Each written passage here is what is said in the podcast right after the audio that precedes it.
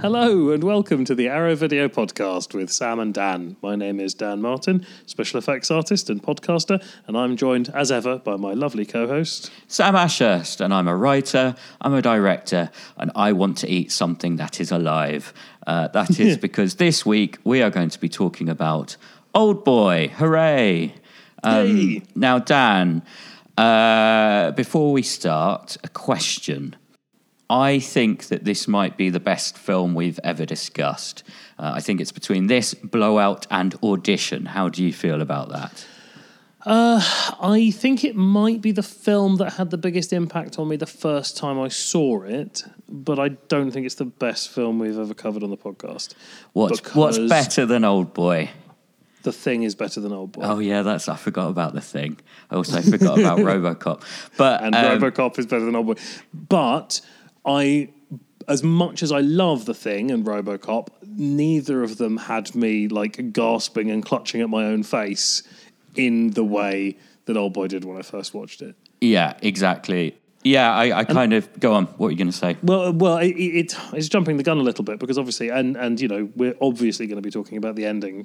So anyone who hasn't seen it, really, Heavy, heavy spoilers. really must not listen any further Yeah. because, well, what I'm about to say is is a very soft spoiler, but only insofar as I'm acknowledging that there is a twist. We're going to spoil the itself- whole thing. but So we are going yeah. definitely going to be talking about it right up to the end. But like, I think the thing about a movie that turns so heavily on a twist is even if you appreciate it and enjoy it down the line, it's never going to be as enjoyable as it was that very very first time. Whereas something like The Thing or RoboCop. I think I get more out of it every time I watch it. I absolutely disagree. Um, I, I couldn't disagree more. I get more out of Old Boy the more I watch it, partly because it's so layered and there's so much in it that you can't possibly notice on a first watch. And Yeah. I'm still seeing things um, even now. So uh, the big thing for me, kind of this time around, was um, obviously, you know, uh, something that I've noticed before is um, that Park Chan Wook uses color um, Yeah. in order to sort of connect with the themes, but also to show us that the path that Odesu's on. Um, so we get purple when there's a turn, we get green when he's on the way to a trap, and we get red when he's in the trap. Well, they're, they're, they're, they're, they're obviously their character colours as well. One of the things I noticed for the first time this time around talking about the colour. Aha! was So there is when he's up- something. well, of course, but like noticing that they've digitally made an awning purple is not the same as rewatching Robocop. I don't know. like, so so, for so for example, like I, I very much like color coded narrative. Um, we talked about it quite a lot in what's the uh, Japanese like early J horror that we uh, Pulse? that we covered quite Pulse. Thank you. Yeah, we talked about it quite a bit in Pulse. And there's some, yeah, there is some lovely color coding in this. One of the things I noticed for the first time in this, and it's not something I would have noticed. Well, I, I suspected it without having seen the extra features, but it was only deeping, digging deep into the extra features that I had my suspicion confirmed. Which is that when Odesseur is up on the rooftop when he first escapes, in the background there is a green building with a purple awning on it. yeah. And I thought, oh, okay, well, that's you know that's quite nice. I assume they have digitally altered the color of that building because otherwise, I mean, it's possible that maybe they found that location because it's got character specific colors on it. But that is nice. And then I, in the making of, you see that building in the background of some of the rushes, and it's a grey awning, uh, not a purple awning, and it's like Evergreen is the is literally the builder of the world that Odessa lives in. So to have a building, a, something that is under construction, something that is being fabricated in the background with those colours on it, was very satisfying. Given that purple is is Evergreen's colour. Well, um, okay, so I think we've got different interpretations of this, and also I don't think that was deliberate. I think that that happened in the sort of the the chemical process um, because uh, of of the film. Because um, on the audio commentary with um, Park Chan Wook and his cinematographer, they actually talk about um, those awnings, and they say, um, "Oh, you know, a lot of people have said that that's deliberate, but it's actually accidental that um, that they were purple. So I think maybe it's something to do with the processing that's changed the color. They talk a lot about um, certain colors that completely changed um, during the um, the uh, what's called bleach bypass process that they Yeah, use. bleach bypass process. Yeah, yeah. Yeah, Well, that's really so- interesting. So, just for a little clarity to the listeners, there is so much additional content on this box set um, that Sam and I kind of divvied up between us. So there is some crossover, but there's going to be chunks where where one of us has seen or listened to something Yeah. that the other one hasn't. So there's going to be a bit of piecing it together, detective style, between us, which you know might be fun. But yeah, Um, um, uh, yeah. I, there's so there's a couple of things to do with the color that I noticed, and I, I actually don't think it's character coordinated. I really do think it's um, clues to the situation that various people are in, and, and there's a reason I think that. But to give kind of specific examples, and I'm going to go right to the end now, dear sweet precious Arrowhead. So please, please stop listening if you haven't seen this film. But um, at the end, there's a really lovely combination of, of the colours um, uh, in this kind of narrative way. So when the laser pointer is being shined on the purple box, it's green. Um, And so, you know, we've got the turn of the box, we've got the the green signify that he's on the way to a trap, uh, and then, you know, my theory that red appears when he's in a trap comes when uh, Odesu uses the switch um, to to shut down the pacemaker, and for the first time, the laser pointer shines red, and then the recording um, comes on. Uh, and there's you know it appears throughout there's many more examples. Um, you've got the green tint on the screen before the hypnotist walks in and she has the red flowers on her dress and she stands on the red blood on the green carpet. Um, and when she holds up the bell we see her purple nail varnish so kind of the turn. Then we get the green grass transition. He's on the way to a trap and then the red suitcase appears and it opens and the purple lining the turn that he's been released from prison um, it's so rich if you watch it in this way um, there's constantly little things I was kind of picking up on. Um, it's just a theory, though, but um, there, there's nothing about it on any of the um, special features that I watched or listened to. Um, They do they do address the green lighting in the um, in the in the very very long stuff. yeah, Um, there- there- that- there's it a- was Totally. Yeah. There's a, there's a lot of talk about the lighting. There's a lot of talk about the colours. But what I mean is, I didn't hear anyone say, "Oh, and by the way, this means this, this means that, and and this means the other." I, I do think it kind of the the reason I do think it is a clue, um, though, is the ending, where um, I, I remember kind of on release, a lot of people thought that the ending was almost like Lost in Translation, which came out I think in the same year where it's supposed to be kind of a mystery, you know, about the situation these two find themselves in. Uh, but she is wearing a red coat, which makes me think that he's in another trap, uh, a trap that's going to last for a lot longer. But anyway, Dan, next point. What would you like to say Did this about this really come out film? the same year as Lost in Translation? I think so. Yeah. And maybe maybe in the UK. It was yeah, that's madness. I remember I was working at a cinema when Lost in Translation came out, and I saw it like a million times and really hated it by the end. Yeah, it, it- I mean, uh, Lost in Translation was 2003, Old Boy was 2003, but maybe Old Boy came a bit later. Crazy, crazy. It's odd how these things line up, or you you know how they don't line up in your memory, and then they do line up in. Uh, Well, what was kind of the thing. surprising to me was um, that it was actually, and again, you know, memories and all of that, it all kind of gets mixed together. Uh, But it was also released in the same year as Kill Bill.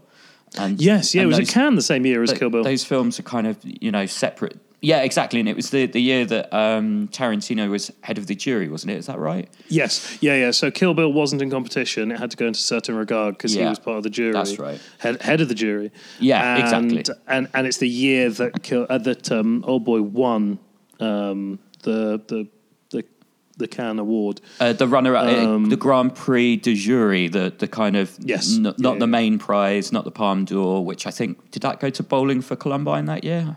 Yes, yeah, yeah, yeah. Uh, and uh, normally the, the Grand Prix de Jury is given to films that kind of push cinema forward.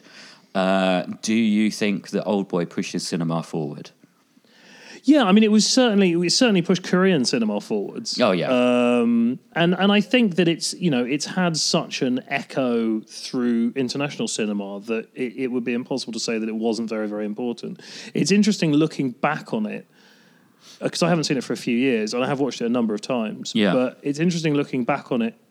it it's the things it was like referencing or borrowing from were so much more visible this time for me than Right. they had been before. And I mean, it's obvious. It's you know even on a first watch, it's obviously made by someone who loves film. That's very apparent. Yeah. But it's more. Well, even to the extent that it feels like it's it's made in a sort of post Tarantino world, even you know, even then, hmm. like you know, he was obviously influenced to some extent by by Tarantino as well. It's yeah, it's it's a it's a it is certainly really lovely to revisit it, and I still really love the film. But I yeah, I I do feel that I can't I can't have that that same uh, reaction to it again without the without the twist being new. Maybe I need someone to hypnotize me, forget about it. That's interesting. I've never heard Park Chan Wook talk about Tarantino in, in that way. I mean, I know it was influenced by theatre, like kind of the dark humour of, of Shakespeare, and and of course Park Chan Wook uh, studied philosophy at university, not film. And yeah, it's certainly kind of a, a weird, twisted morality play, isn't it? Where we're kind of, as an audience, we're presented with questioning how we feel about this uh, incestuous relationship. Yeah, it's. I mean, it's interesting reading about like people's reactions to it because obviously, it as as successful as it was and as as loved as it was, it especially in the West, it got kind of. Uh, there were a few people who sort of pushed back against it, and a lot of uh, a lot of those things have a common thread of people complaining about it being nihilistic Yeah. and it doesn't really make that much of a judgment call on what's going on. Like for all the for for how glossy it is, it's still quite like flat in its moral judgments of the characters, which is another thing that sort of struck me for the first time this time round, which is just how abhorrent Odysseus' decision is at the end, like how unbelievably selfish his decision is, because he's essentially walking back into a sexual relationship with his daughter and because he's you know it's one thing to choose not to share the the horrible reveal with her and you have that moment of uh, of sort of like uh, like it's not even pathetic fallacy because the audience doesn't know at that point but the bit where he hugs her and she says what should i pray for and he says uh, pray you meet a younger man next time or pray you fall for a younger man next time like there's this there's a bit where you feel like they might part ways and she's just gonna like he, he will have abandoned her again. And while that'll be horrible, it's certainly not as horrible as him going, I can't live with this. So you just wipe my mind and I'll go back to fucking my daughter. Yeah, I again, I don't interpret it in that way. Um, yeah, I, I don't think he's expecting to meet her, and I think it's you know an extension of the plan as opposed to him being thoughtless or um, selfish or if whatever. that if that was the case, why would Evergreen kill himself before the plan is like he's been there, literally been there at every turn. He's been a very close architect for this. So the idea that he would go, okay, well, half my plan's done. I'll just kill myself in this lift. No, I, I, I think that's I think it's all part of the plan. I think it's like it's it's an extra layer of cruelty. Um, he knows his plan's going to be completed. Um, he's offering hope um, to a certain extent, but he's so in control of everything. He has no doubt that his his plan's going to be completed in the end. So he doesn't really need to be around to see it. His kind of life's purpose has been fulfilled and he's a really interesting character. He's kind of described, I think, in the documentary, maybe or one of the commentaries. My God, I watched and listened to so many hours of stuff for this film. But um, they talk about his character being a, a director and an actor at the same time. Um, which is really, really interesting. And actually, one of the things I really loved about the special features was the way that um, I think it's especially in the documentary, um, Park Chan Wook is referred to as the director or director, never really by his name. The director wanted Well, this, director this- wanted that. I know it's a cultural thing. Um, Yeah, I, I think that there does seem to be. So I know that, for example, Bong Joon Ho is d- referred to as Director Bong yeah, on set. And I think it is a I think it's a Korean thing. Can can, can I bring that to the UK? Would you be prepared to call me director on set, Dan? I'll just I'll just stop addressing you directly. um, the uh, what was I going to say? There was a yeah. Did you find on the documentary? And this is a minor gripe with Arrow. did you find that a lot of them would just a lot of the crew would just seem to be referred to as director in the names that came up, and their job title was in Korean characters. Uh, no, I didn't actually notice that. No. Um, yeah. So like you know you had your you could obviously you could tell who was like production designer and who was makeup and so on. I like the fact that the makeup person had uh, like seems to be a prosthetics person as well. Like Yeah, they had yeah. uh, prosthetics on the bench in front of them and a life form of a of a disfigured hand. Yeah. Um, for presumably whatever job they were on, you know, ten years later when they did the documentary. But then all of and this is a, an assumption on my part, the assistant directors, the second unit directors, and so on, just had something in Korean and then director after their name, and it didn't translate in the subtitles what ah. they did. Well, yes. Uh, I feel like that is a minor gripe, and we shouldn't be too hard on um, the Well- the QC people because um, they had quite a monumental task. No, no, no, no, no, no. It's, it's it's a very minor gripe, and I don't bring it up for no reason. The the reason I bring it up is if director is such a common term in the job titles over in Korea, then director bong, or you know, calling the the director director as an as an addition to their name kind of makes sense. Yeah, yeah. Um, I, it, I didn't quite understand the the structure um, of it. I, I was wondering if it was kind of like second unit director and all that kind of thing because you had those interviews with um, I think it was four guys who Yeah. all said that they were. One of one of them was definitely an AD. Yeah. Yes, that's right. Yeah, yeah, yeah. But they were yeah they were talking about how like in uh, pickups for things that they hadn't been able to get when the walls were wobbling when Odessa is boxing Yeah. with the the drawing on the wall. One of them ended up bloodying his fist by genuinely punching uh, like a brick wall in the back of a studio that they put some of the wallpaper up on. Yeah, it was really interesting and watching like the the video diary stuff as well. Did you? How, Oh my God, How yes. get into that? So They- precious the arrowhead. In case you haven't picked up this disc, I hope so much that you will after we talk about it because honestly, whether or not you think it's the best film that Arrow's put out. It's got to be in the top five, top three of releases they've ever put out because the amount of supplemental material is enough for basically you to save film school money and just watch this disc. It has fucking everything, including a three and a half hour video diary, which was Yeah. just beautiful. with Um, the puppet ant in it. how far did you get into it? Um, I skipped some bits, but I watched the whole thing. And so, yeah, what kind of struck me, it's almost like the, the supplemental uh, material, you know, the special features tell their own story. They're, they're, you know, you talked about us piecing it together, um, but there's so much, like, it's it's really weird that normally with this level of, of information and detail, there's normally quite a lot of crossover and repetition. Whereas I didn't experience that at all, and I li- listened to uh, all the commentaries, watched this uh, three and a half hour video diary and the two hour documentary, and there's very little crossover. It's all Yeah. new information. The only the only real point of crossover is the fact that most of the footage that the documentary uses Yeah. from set is obviously also in the diary. Correct, but they put it in a kind of diff- completely different context, and it's a totally Well, it's a yeah. different experience. Basically, like watching the video Absolutely. diary is the closest that someone who doesn't spend a lot of time on set is going to get to being on set. Now, obviously, they cut out you know a lot of the boring stuff, the waiting around, um, but there's a little bit of waiting around and a little bit of the kind of weird, very specific, like I don't want to use the word banter, but like in jokes and and stuff. You really do feel like you're on that set, experiencing the making of that movie, don't you? Yeah, absolutely. And we, you really you get a feel for the like the roles they played on a social level on set as well because it, totally. it it's it was obviously a very grueling shoot.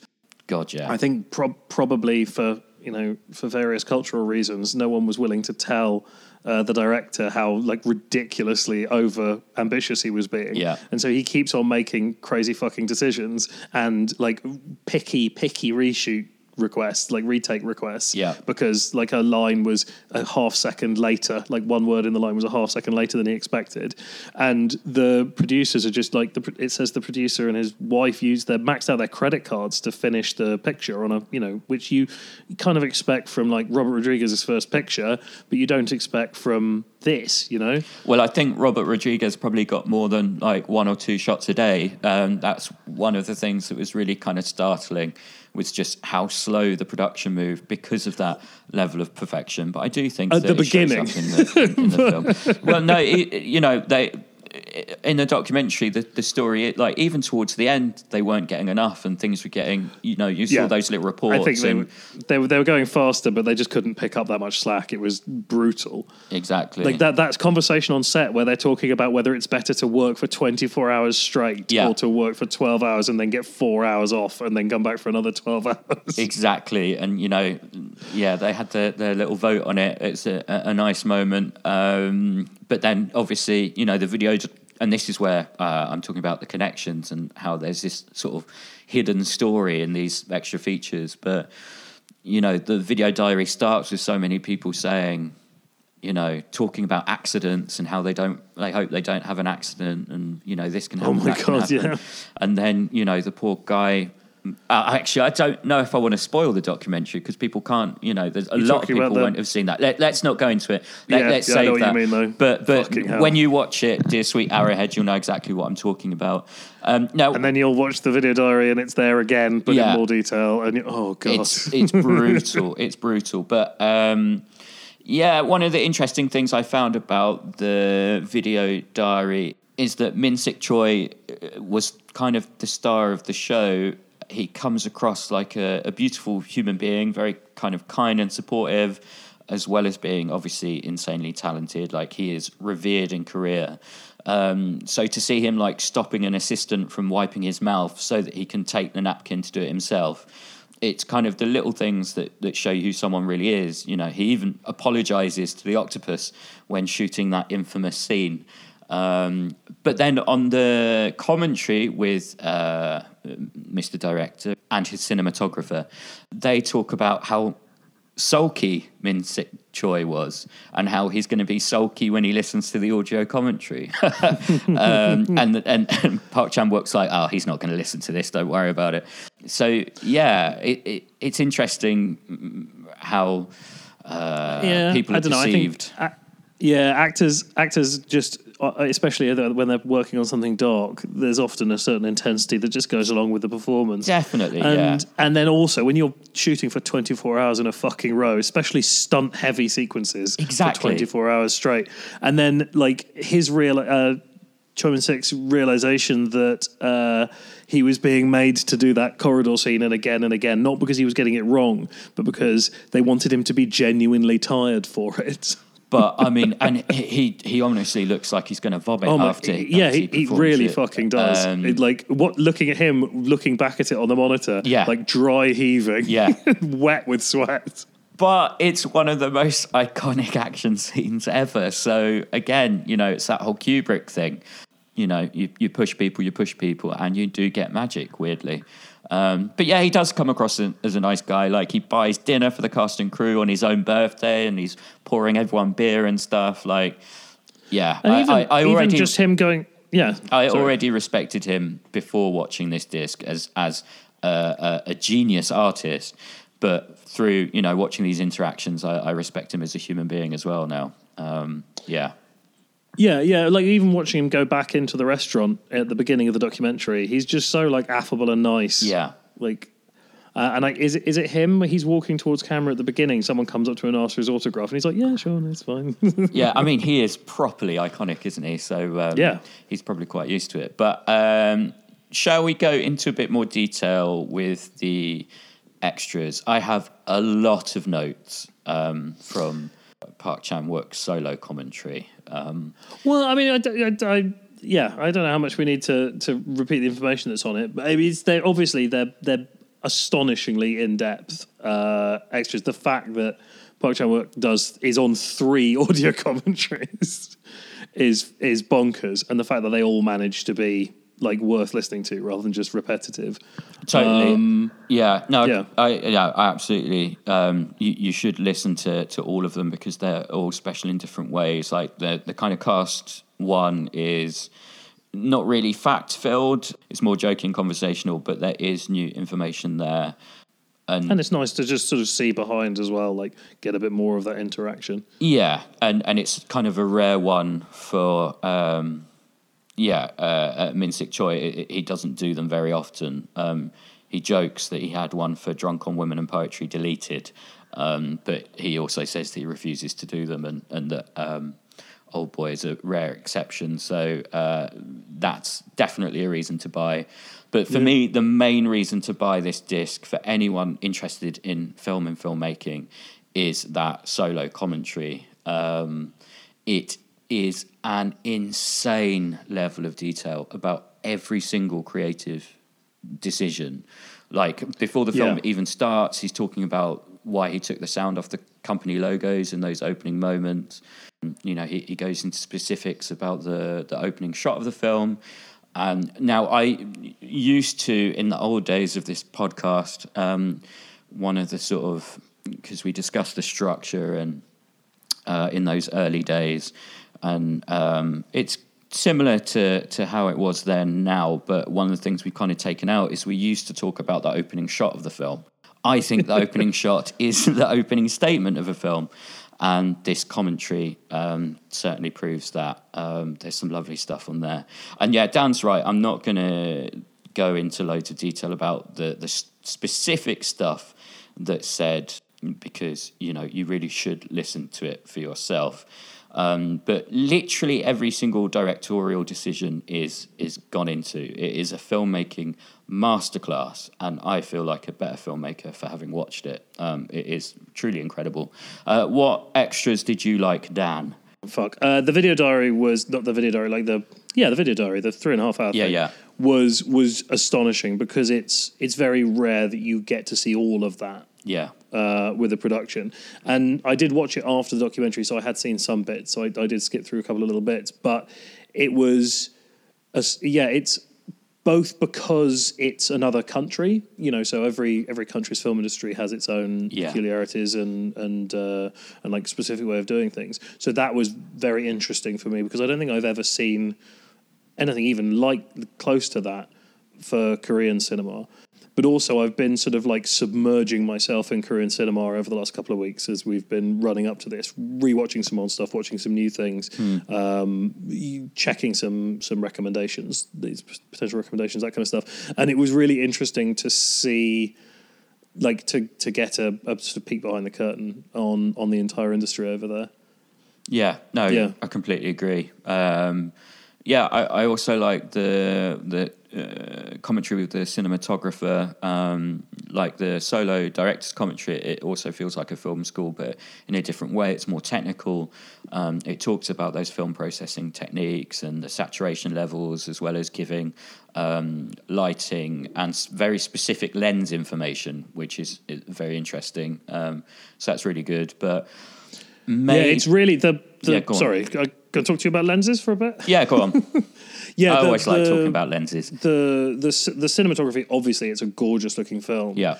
but I'd not really thought about it um, before the fact that because they're shooting everything on longer lenses than people would normally use. Mm. Um, for those of our listeners who don't necessarily like know about this area of things, when you when you shoot on a, a, a longer lens, not a zoom lens, because the zoom is the action of moving from a wide to a long lens, but like a, a prime, they can be zooms, but anyway, a long lens is the one that makes things look big when you're far away. But the side effect that that has is it increases that kind of quote unquote cinematic feel where the background looks out of focus. But more importantly, it pulls the background in to the subject that you're photographing. It, it, it crushes the depth of everything and makes look everything look more compressed.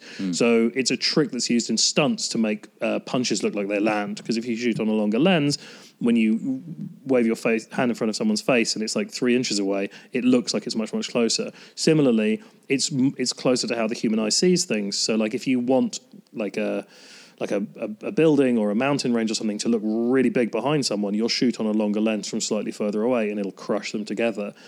Uh, and I don't think they said this explicitly, although I didn't listen to the cinematographer uh, commentary, um, so maybe they did. But one of the things I was really enjoying about that is it pulls all of the walls in really, really close. And it's as though he's never, because this whole world is being controlled, because he's still essentially a prisoner, it means that all of these walls are still close, like the walls of a cell. He's still trapped. Um, and so those long lenses really crush down the environment that he's in and make him like push him up against the wall at all times. Yeah, it's interesting. The the cinematographer liked the, the long lenses, and um, Park Chan Wook preferred wide angle lenses, and so there's a little bit of conversation about the Oh, nice. not not direct, but a little bit of you can hear them. It's they're still not quite over it. I think they probably had a lot of conversations. I did. Um, there I- were a lot of bits where people seemed to have fought him on stuff like really hard, yeah, and it's to his credit that he let them yeah. win a few of those arguments because it's obviously benefited the film. it's really funny. Like there's a couple of moments where I think it I think it's their kind of dry sense of humor. Like Park Chan Wook mentions a shot that he really likes, and the cinematographer said, "Oh, you you you really like the shots that I didn't get." Um, you know, that was the Steadicam operator that got that shot. Uh, and he's like, "Well, so now you know." it's like the like the commentary on the child. but um, but yeah, no, it, it is it's a, a, a kind of a, a really lovely commentary, and, and and just to sort of um, touch on what you're talking about, and I'm going to reveal a, a, detail from the solo commentary that really kind of stayed with me, which is the uh, Park Chan Wook talked about how he wanted the film to feel like a painting that had been painted over many times, so an oil painting that was painted very thickly. Um, and that kind of stayed with me because you know that that's something that I'm trying to do with a little more flesh with the post production stuff on that. But it, it kind of really connects with what you're talking about. You know, the the, the walls kind of closing in. It, it, it the composition does feel very kind of uh, painterly and artful, doesn't it? Well, absolutely, and and that I hadn't heard that phrase, but that's that's really nice because obviously this will have like Evergreen will have gone over this in his head hundreds of times in the 15 yes, years yes. that Erdőr is is is put away. So by this point, he's almost doing it from like muscle memory. Yeah. like he's able to just go, well, this is the pattern, this is the way we go. Yeah. because he's he's planned everything so so perfectly well. Yeah, absolutely. Um, yeah. Did you listen to the uh, commentary with Simon Ward and Jasper Sharp? I I didn't actually get through all of that one. Um, Fair. But There's uh, there are a, there's a lot there's a lot of stuff on this on this uh, set. It's it's nice. It gives uh, it gives a little bit more um, of a of a feel of like where it sat in in world cinema from a Western perspective at the time of it coming out. yeah, and there's some Um, nice. And they talk more about the graphic novel, uh, the like the Yeah. manga that it's based on. Um, and for example, I hadn't realised that Japanese product was still banned in Korea until 1998, which is when the Old Boy manga finished its run. yeah, So it would have arrived in a lump. Yeah, in yeah. Korea, like they would have had it as a single. I think they said it was like eight volumes. I've not read it, but it would have arrived all at once uh, there. Although, like the amount of difference, like the, the what they chose to change is astonishing.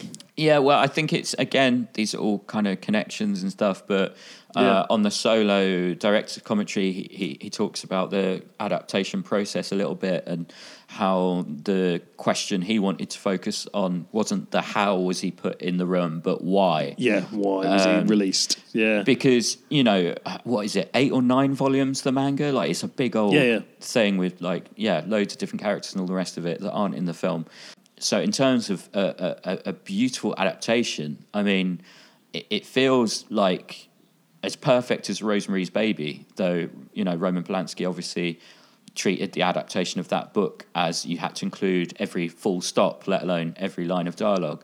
Whereas here they've created this perfectly constructed you know puzzle box of a film that feels like it, it had to have come from this intricately plotted novel but it sounds like the manga is a lot looser a lot looser, and also doesn't have any incest in it. yeah well yeah So that's quite a big change. yeah just just a bit yeah yeah that's of the- where the, one of why the- sorry, Sam. uh, it's all right I, I was just going to say that's where the why comes in that, that he wanted to focus on and yeah, of course. into it yeah Well, that's they one of the things that that sort of warmed me to the process was was how collaborative it all was. They, they talk about how you know they the producer and the director and the lead were all sort of attached to this thing. The producer had, had picked up the rights to the to the manga. Um, he'd got the director on board. They'd talked about an actor. They'd got their actor on board, and then they started developing it. Like so, Choi Min-sik was there with them for the entire like development process, and he talked either he or the director talk about the moment when he's like, well, it's going to have to be like Oedipus. We're going to have to put incest into it. Uh, even to the point that Odessa and Oedipus are, you know, neo homonyms. Yeah. They're, you know, they're, they're meant to sound the same. And obviously, not the- the, name in the manga. It's it, it was changed for the no, film. yeah, yeah, They, they changed it for the film. Yeah, exactly.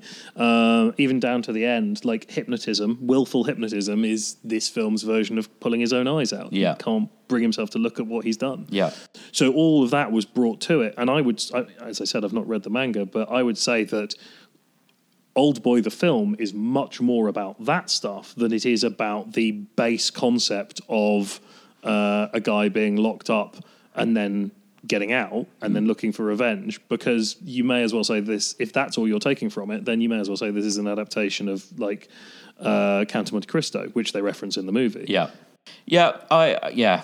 I, we should probably start to wrap it up a little bit, but um, yeah, I, I, just to finish the thing about favorite extras, I, I think that maybe the the documentary is is my favorite. Um, obviously, this was uh, made separately. This is a, a film in its own right that Arrow have brought into this. Um, it's not even a box set. It feels like it's a box set, but this is all on the the solo disc for Old Boy and yeah, it, it's so beautiful. It made me cry. Um, the, the final line of this documentary made me cry. Like one of the greatest documentaries about filmmaking I've ever seen. Um, talks to absolutely everyone on the crew. Uh, it's brutally honest. It portrays the set as kind of chaotic, but also completely unified. Yeah, man, what a piece of work it is. Uh, did you also love the documentary? I did, yeah. It was it was fantastic. Yeah. it was, uh, yeah. The, like the whole thing is just fucking great. It's a I- really really lovely box set. I can't get rid of my old box set, annoyingly.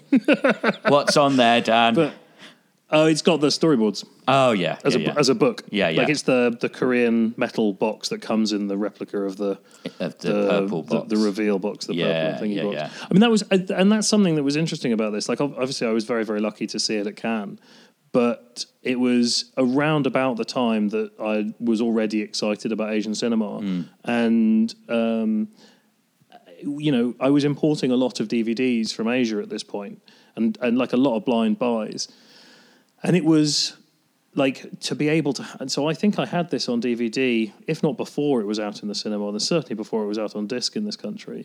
Um, and so you know i was just inviting people around to watch it so i watched it so many times and that that reveal is just so fucking amazing. Yeah. and it's and i've just kept on yeah i've bought so many versions of it. That's the only one i'll keep with this one i think is that first box set Yeah, no, it's a film I absolutely adore. I think it's just uh, an incredible feat of filmmaking, and uh, this, I, I mean, you know, it's something that I actually watch once a year. Um, and I went to see it at the cinema last year. The Prince Charles Cinema had it because Arrow were releasing it, and I think I talked about on the podcast before the experience of seeing it with an audience and the sense that none of them knew all the twists and stuff. Like people were squirming in their seat. Um, i yeah, had a virgin audience for it yeah, it was so much fun. a lot of new watches yeah, was- so good It was so much fun. So um, yeah, I, I do think that you know because I watched it so much when it was first out. You know, I can understand like people thinking, "Oh, old boy, I've kind of seen it. You know, I don't really need to revisit that one." And like you say, once you know the twist, you know, is there any more to it than that? Um, but honestly, if you don't have this Blu-ray, it gives the film a whole new life, and it will teach you so many wonderful things and take you on such a journey. So, God, Yeah, if, if ever there was value for money, it is this disc. It's yeah, it's another one of those ones where it's an amazing film, but the real thing that will blow you away is is the amount of other stuff on the disc. Yeah, If you've seen it, if you haven't seen it, why the hell are you listening at this Oh point? well, no, you won't be. You won't be. If you are, then fucking hell. I'm so sorry. um, we've but it. should we move on to recommendations? Can I do a tiny quiz for you, Sam? Oh f- no, no, you can't. I don't Come like on, well, quizzes. one- one you know I don't like quizzes. No, It's, it's one. It's one question, and it's No. deliberately slightly obtuse, but then No. it'll be over. no, and that's why I don't like quizzes with you. Well, then because you- why don't why don't you just let me ask the question and then just refuse to answer it so I can say the answer because I haven't thought of another way of phrasing it. For fuck's sake. Go on. Um, Can you tell me what one thing links all of these three films to Old Boy? Uh, Jailhouse Rock, Bergman's Cries and Whispers, and Jean-Luc Godard's Breathless. Is that you refusing to answer it? no, uh, no, this is me refusing to answer now. I was going to think about it, but I forgot that I had that option. So yeah, why don't you tell on. uh, us all, Dan, what what connects those films? Uh, they are all names of songs composed for the film. And in fact, every single track on the film is the name of a movie that is in some way referenced in the movie. Um, and one of the very few things that isn't included in this Arrow box set is the soundtrack, which obviously in the old ones would come on a CD. You don't need it on CD anymore. It's on um, Apple Music. I'm sure it's on Spotify. Yeah, yeah. Um, it's a beautiful soundtrack, but also it's very fun to go through the listing and think about how these films are in some way referenced by Old Boy. Like the first track on the soundtrack is called Look Who's Talking, oh wow. which is obviously Amy Heckerling's 89. It's about a woman whose partner disappears, leaving her with a child, which is the flip side of the opening narrative of Old Boy. So, like, all the way through, there are these little, like, lovely little bits. Uh, Steven Soderbergh's Out of Sight is referenced on the soundtrack as well, um, which is about a man who's escaped from jail and is running around with a woman who has been kidnapped, although in that instance it is by him rather than by his adversary. Brilliant. So, yeah, loads and loads of really lovely little film references just in the soundtrack listing. Well, I'm glad I refused to play that game because literally this podcast would have had an extra 40 minutes of silent contemplation while I tried to piece that together, but I never would have been able to guess that. So it's a rotten question. This is why I don't like quizzes with you, Dan. Um, Sorry. takes us takes me back to that um, Fright Fest horror quiz that we did some questions for, where we asked people to identify the sound clip that we were playing, and it was Michael Myers howling in the director's cut of Rob Zombie's remake, and Well, people really hated us for that. Do you remember? Yeah, they did. Well, but, but because we were told we were only allowed one difficult question. Yeah. Although our first our first run of questions were deemed too difficult, and they weren't anywhere nearly that difficult. no, they were. Um, and each team had written around that they would then sit out. And so everyone else's rounds were fucking impossible. And everyone got all of our 10 because we'd been bullied. And Jen, my wife, was running it. We'd been, she'd looked at our questions and gone, well, these are too hard. Whereas none of, no one else had had that level of oversight. Yeah. So all of our questions were super easy. We were allowed one hard question. We're like, well, if we're allowed one hard question, we'll make it pretty much impossible. exactly. Right. Well, let's do recommendations based on Old Boy. Um, uh, I'm going to start uh, Okay. because I am going to. Both of mine are ones that we've mentioned on the podcast before, and I suspect the reason I've done that is uh, partly because I suspected that you would do deep, deep cuts from. Uh, Not super deep for the based on. okay. Well, let, let's see. Slightly deeper for the recently because Oh, the recently okay. are all from my Korean dive. Got it. Well, I am going to recommend that you go and see Parasite at the cinema in a couple of weeks' time. I know Lovely, um, lovely. Dan's talked about it quite a lot, um, but I finally got around to watching it because I have a friend in the academy. I'm not going to say which friend or which academy because I suspect that you're not allowed to let people watch those films with you, but I did. And yeah, uh, in in terms of the connections, one of the key elements of Old Boy is obviously the way filmmaking elements, so you know, even the blocking, the placement of the camera, the color palette, uh, so on, are used to express the themes. Um, Parasite is the same. Now, no spoilers, obviously, not even one, not even a little one.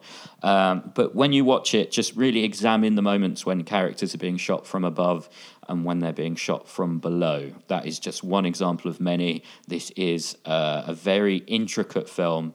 Uh, as with Old Boy, the, the level of attention to detail isn't immediately noticeable, but it does kind of seep into the subconscious. So, um, yeah, uh, Old Boy feels like a, a, a hypnotic suggestion in itself because it's doing all of this subconscious stuff. Um, and I kind of feel the same way about Parasite. So uh, watch it once, then watch it again, um, and uh, tell us what you thought of it. I'm sure it will be on many people's best film of the year lists because it is magnificent. Dan, what is your next first recommendation based on Old Boy? Uh, well, so my first uh, recommendation based on Old Boy uh, shares uh, a lead with Parasite Oh. uh, in Song Kang Ho. Nice. And it's Bong Joon Ho's uh, 2000 JSA. Nice. Uh, Joint Security Area. Yeah. Um, it's, I, I think it's got a, a disc in this country. I'm sure it's it's going to be relatively easy to get hold of. Um, I I saw it before I saw Old Boy, uh, but I don't think I knew that Old Boy was the same director when I watched it. It sort of starts off like a courtroom drama. Uh, it's about uh, a couple of bodies that turn up in the demilitarized zone between North and South Korea, um, and it turns into a murder mystery. It's absolutely fucking great. Um, one thing that's worth it got an award. I think it might have got the Silver Bear at Berlin. Definitely got a lot of awards for the sound. It was one of the first discs I ever had that was in DTS. Um, so if you have a surround sound setup, uh, or if you ha- know someone who has one, uh, do watch it on the best sound system available because it is genuinely beautiful. There is a, a, a bit of gunfire about halfway through that is so beautifully mixed. Um, but yeah, it's just a really, really good thriller. It's obviously really well thought out and really um, considered, as all of his films are. Um, but I feel like it's one that doesn't necessarily get as much play. That's interesting. A lot of these, uh, a lot of these Korean films getting the runners-up prize, eh? Uh, and I can't help but think that uh, at the Academy Awards, uh, which is next month, isn't it? Parasite is nominated for Best Picture. Amazing. I think it's the first Korean movie to be nominated for Best Picture, but it's also Parasite. nominated for Best Foreign. So going by this pattern, I believe that it's probably going to just win the best foreign film. Um, if it doesn't, when it's also up for best picture, that's madness. Um, and I Yeah, that does feel a bit mad, right? Yeah. I suspect it's between um, 1917, which I haven't seen yet, and Once Upon a Time in Hollywood for, for Best Picture this year. But let's see. 1917, I haven't seen it yet, but it just looks like the sort of shit that um, Oscar loves. Um, you know, they do love war, don't they? Anyway, let's get off that and get on to my next recommendation. Uh, recommend that you watch a film that I have mentioned so many times. I'm not going to go on about it, but Burning. The novelistic Yeah, nature lovely. of Burning makes it a perfect companion for Old Boy. Um, and the way it foreshadows stuff so subtly but so satisfyingly means that they will work really well together. Um, and like Yeah. I say, I'm not going to bang on about it too much, but if there's anyone out there who hasn't listened to either me or Dan uh, and uh, sat down and watched Burning, um, you you really very much should. It is a Yeah. masterpiece. And another another Korean movie based on a piece of Japanese text, although in this instance a traditional novel rather than a graphic novel. Yeah, exactly. Yeah, good, a good, uh, a good connect. Uh, my uh, my second recommendation, I was torn. I had a backup because I thought there was a possibility you'd recommend JSA. Um, Yeah, didn't we watch that together? JSA? Yeah. Like not Um, a first time watch for you, obviously, but I think um, no, yeah, I think we uh, did a may have done. Yeah, I mean, it's a it's a great movie, and it's Yeah. a, it's one I enjoy showing people. Yeah, so yeah. Yeah, I, rem- I I think I might have been at university when I got that disc, and I had a projector in my in my dorm in the first year. Um, with a sheet against a wardrobe as my screen, um, and I used to make people watch movies on that. And that Maybe it definitely one that was, um, trotted out a few times, but I think we might have watched it at the house together. Maybe. I mean, there was a period where I went through like all of your Korean films. You kindly pulled them out of the uh, the collection for me, and I, I watched quite a lot. So maybe I'll watch that one of my own. But anyway, the listeners don't need to know about that. They need to know your next recommendation, which is Uh, my next film uh, shares a star with Old Boy in that it has Yoo Ji-tae in it. It is Woman is the Future of Man, which I have mentioned before on the podcast. It was at the same Cannes as uh, Old Boy. In fact, it was also in competition at the same time. It is also uh, available from Arrow. Um, it's a very different type of movie. Um, it's a more traditional Korean movie. One of the things about Old Boy is that it, it's not particularly Korean, or at least not particularly Korean in its stylings, as Korean cinema was then, before the sort of Asia Extreme thing had kind of burst onto the scene. Um, Woman is the Future of Man has more of a sort of Lee Chang Dong kind of feel to it. It's from Hong Sang Soo. It's about two friends who meet up when they uh, both go back to their hometown, sort of like having hit a bit of a dead end in their life. And they both are reminiscing over their time in the past. And one of the things in their reminiscing is uh, a, a woman that they both knew when they were younger, who both of them have been in love with at, at different points of their lives and they end up deciding to try and track her down, which they succeed. And the film is uh, just about the time that these three people spend together in this slightly weird, um, sort of like old school, like not old school, but love triangle from the past kind of thing. Um, and it's sad and slow and very tender and very sweet. Um, and it's got an amazing soundtrack. So yeah, Lovely. It really good. Lovely, lovely recommendation.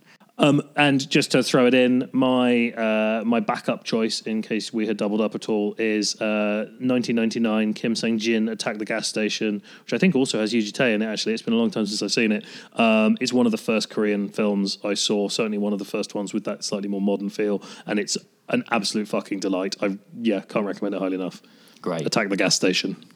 Wonderful. And I also have a supplementary recommendation. It's not like it's not an also ran um, because it's a book, Dan. It's a book. It's a book that was What? almost No. a film. It was a book that was almost a film. Um, but basically, Going Out, which is a book by my sister, Scarlett Thomas, um, it includes a character who's told he's allergic to the sun, so he can't leave the house. And he learns everything he knows about the world through movies and TV. Scarlett used to joke the character was based on me. At least I think she was joking. I did spend a lot of time watching movies when I was younger. Um, and there was a time when Simon Pegg was interested in adapting it into a film, um, but that obviously never happened. But it is still a great book, and it may be based on me. Uh, It also might not be. I don't know. Going Out by Scarlett Thomas. Right, should we go into the past couple of weeks? Yeah, yeah, do it. Uh, Dan, what have you watched in the past couple of weeks? No, it's your go. You go first. Oh, all right, fine. Uh, I watched Five Obstructions for the first time, uh, believe it or not. Uh, now, I do love Lars von Trier. I know he's a controversial figure and he's a provocateur, but then, you know, so am I, hopefully. So, uh, yeah, I've been sort of watching the bits and pieces that I haven't seen that he's made. And yeah, it's a documentary where he asks his director friend to remake uh, one of this guy's short films.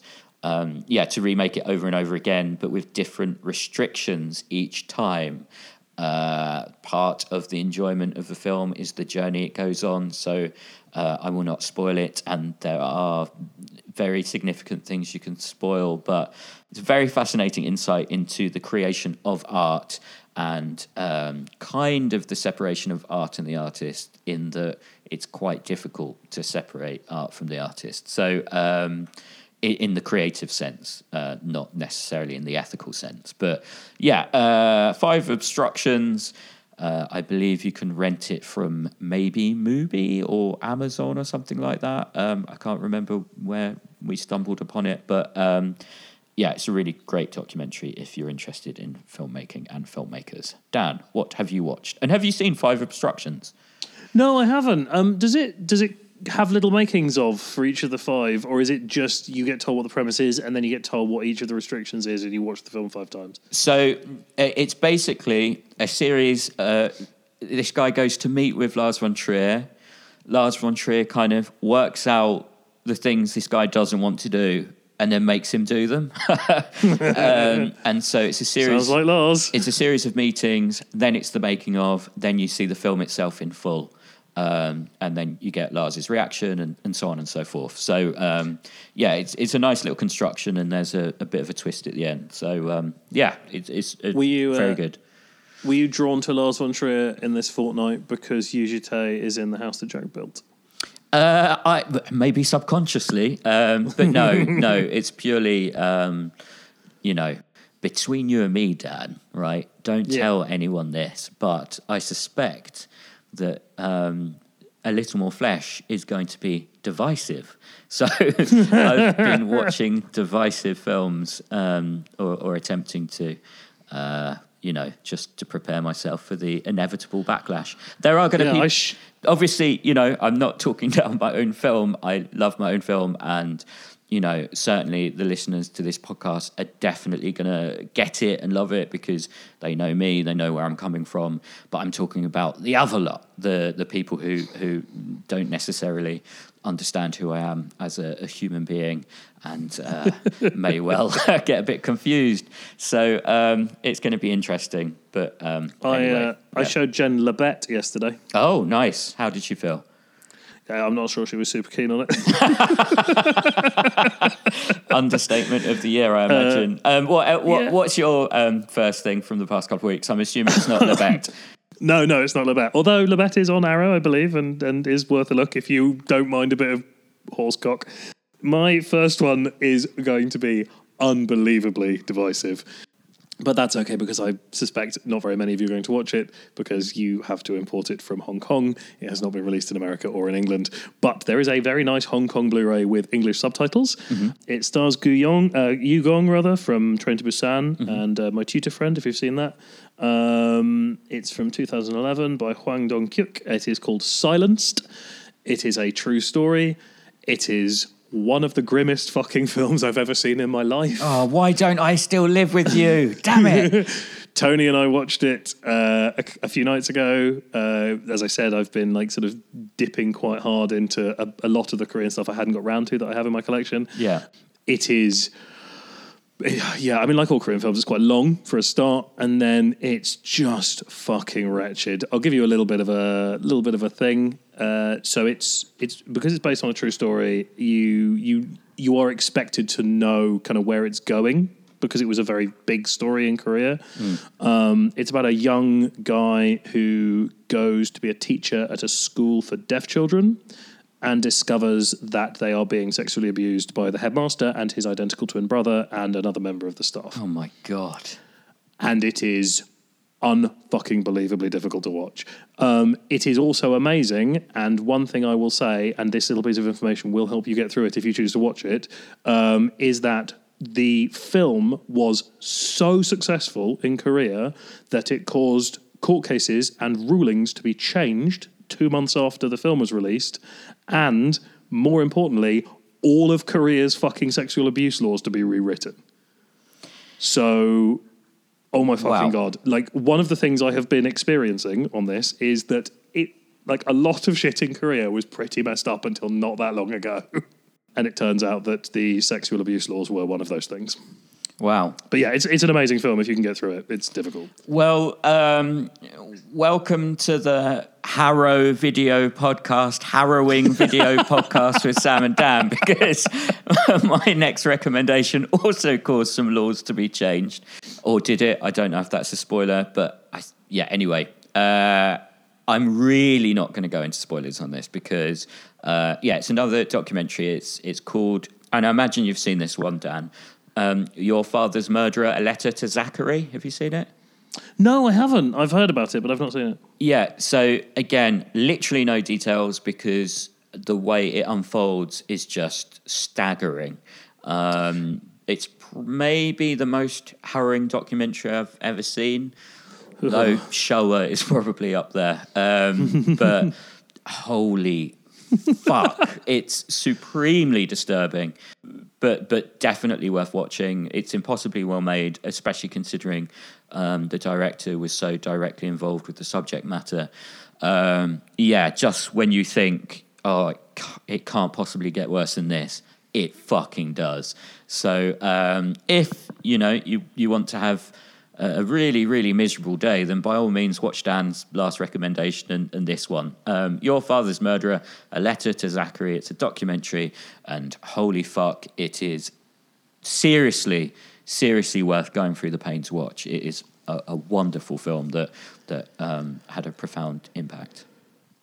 Uh, 2019 was meant to be the year that I watched a shitload more documentaries, and I did not manage to do it. I think I watched very slightly more documentaries, but that was on my list of things I was going to watch, and then I did not get to. So maybe I'll bump it back up the list again. Totally, man. You, you, you would, yeah. You, you and Jen should watch it. Yeah. Um, so pretty much directly after Silenced from the stack, uh, we put on a film that we were pretty sure was a comedy because it said it was a said it was a comedy. Oh no. It's not a comedy. I, I, my mind goes back to me being told that Save the Green Planet was a comedy. Yes. fucking 90 minutes of ball abrasion. Um, uh, yeah, it's called A Taxi Driver from 2017. Right. Uh, Jang Hun directed it. Uh, it stars Song Kang Ho, uh, who you will recognize from. Um, uh, my brain has fallen out uh, from from JSA and Parasite and, and, and all that stuff. It's about the 1980 Gwangju uprising uh, in Korea. It is essentially again about uh, a civil rights problem. Uh, the film itself did not have any direct effect on the laws, but a lot of the laws were written, rewritten after the news of what was going on in the film broke onto the international scene. And it is about a real man who is a taxi driver in Seoul who was uh, asked to drive a German undercover reporter into the media blackout area of Gwangju during a protest where the police were just gunning down students in the street. But for all of that, it's actually not as like it's it's got some harrowing moments in it, but it treats it all very like delicately, and it's not about making you feel bad. It's it, and it's got some pr- pretty tense moments and some pretty good action, like not action stuff, but you know like events, like fast paced stuff. Um, but overall, it's actually quite a, a like a nice and rewarding film. Uh, Whereas Silenced, if you didn't have that little coda of what happened after the film was released, it's just fucking wretched. Yeah. Well, sorry about that, dear Arrowheads. We'll try and bring you something a bit more cheery next next fortnight. But you know, sometimes it's good to watch these dark and disturbing movies. yeah. So, shall we? Oh, sucks all the oxygen out of the room, those films. shall we move on to extra features? Extra features. Extra features. No extra features again. I don't know when we'll ever do them again. I might, uh, maybe I'll tweet photographs of the the storyboards from the other box. oh yeah, that's a great. uh, Wow, yeah, what a great extra feature that, that. would be. Yeah, yeah. Oh, and also vote for me, please, in the Fangoria thing. Yeah, we're getting to that. tweet. We're getting to that. There's still time to do it, um, and you definitely should. Uh, you know, we, we do this podcast for you for free every two weeks. The least you could do is get Dan a bloody chainsaw prize from Fangoria, um, and also his. chainsaw. You get a real chainsaw, right? Uh, I assume so. I can only Yeah, assume cool. so. Um, but yeah, definitely well deserved. And if you haven't watched Girl on the Third Floor yet, it's out, right? Yeah, it is out now. Yeah. definitely out in the states. Uh, I think it's uh, it's on VOD in the UK. I'm pretty sure you Uh, can It will be like, having a physical media release in the near future. you can well. rent or buy it on Amazon. I'm pretty sure. Yeah, so yeah, um, you know, do that. See Dan's incredible work, and then you will be compelled to go and vote for him because it's amazing. Now, social Uh, media. direct- Oh, sorry. Were you going to say it's directed by Travis Stevens? I was, I was going to say Travis is also up for an award for it. Oh, uh, nice. As as best newcomer in the same uh, same awards, different category. So you should vote for him. Too. Yeah, if you've got time to vote for him, by all means do. But really, I mean, you do literally can't just vote in one category. You have to vote. really do category. focus on voting for Dan. I got a I got a rather uh, like sort of sad email from my father saying I wanted to vote for you in your thing. Uh, but uh, I didn't know what any of the other films were, so I didn't know what to put in any of the other categories. And I thought it was dishonest to just like randomly put shit down. oh, that's beautiful. But don't be like Dan's dad. Do vote dishonestly as long as you vote for Dan. Now, I, I cannot condone that. I can. Social media. Uh, where can people hunt you down? Uh, I'm at 13 Finger FX uh, on Twitter and on Instagram. Uh, that's uh, 1 3 F I N G E R F X. And the uh, link to vote is my pinned tweet. So And, yeah, and do that. And you're doing a buy one dog get one free deal at the moment, aren't you? Uh, pet one dog, get one free. Yes. Yes, yes. Uh, I, a very adorable puppy that you've got there, Dan. He's a sweet boy. Not bitter at all that I've never met him, but it's fine. It's fine. Come and see him. Scotland's nice too. Uh, I am at Sam Ashurst on Twitter. I am at Sam Ashurst twenty three, the number two, the number three on Instagram. I'm also just Sam Ashurst on Facebook. You can try and add me on Facebook if you like. Why not? Let's see what happens. You were going to say I'm also Sam Ashurst in real life. yeah, that's how I go about my day, just being Sam Just Ashurst. shout So, that across a restaurant at Sam. Yes, and I will bring you your your meal. Um, that's a that's a promise. That's not a promise. I'm sorry. I'm sorry. Anyway, we're rambling and we're going over time. So let's do Mike a favor and wrap this up. Thank you so Thank much you. for listening, and we promise to be more professional professional. Oh, uh, Next- I- next I- time. There's a weird echo going on, and this is What? my catchphrase, Dan. This is- I have the copyright on this catchphrase, so I'm going to do it again one I last time promise. without the interruptions. You don't have the copyright Fine. on my catchphrase. Thank you so Fine. much for listening. We promise to be more professional next time. Bye bye. Bye.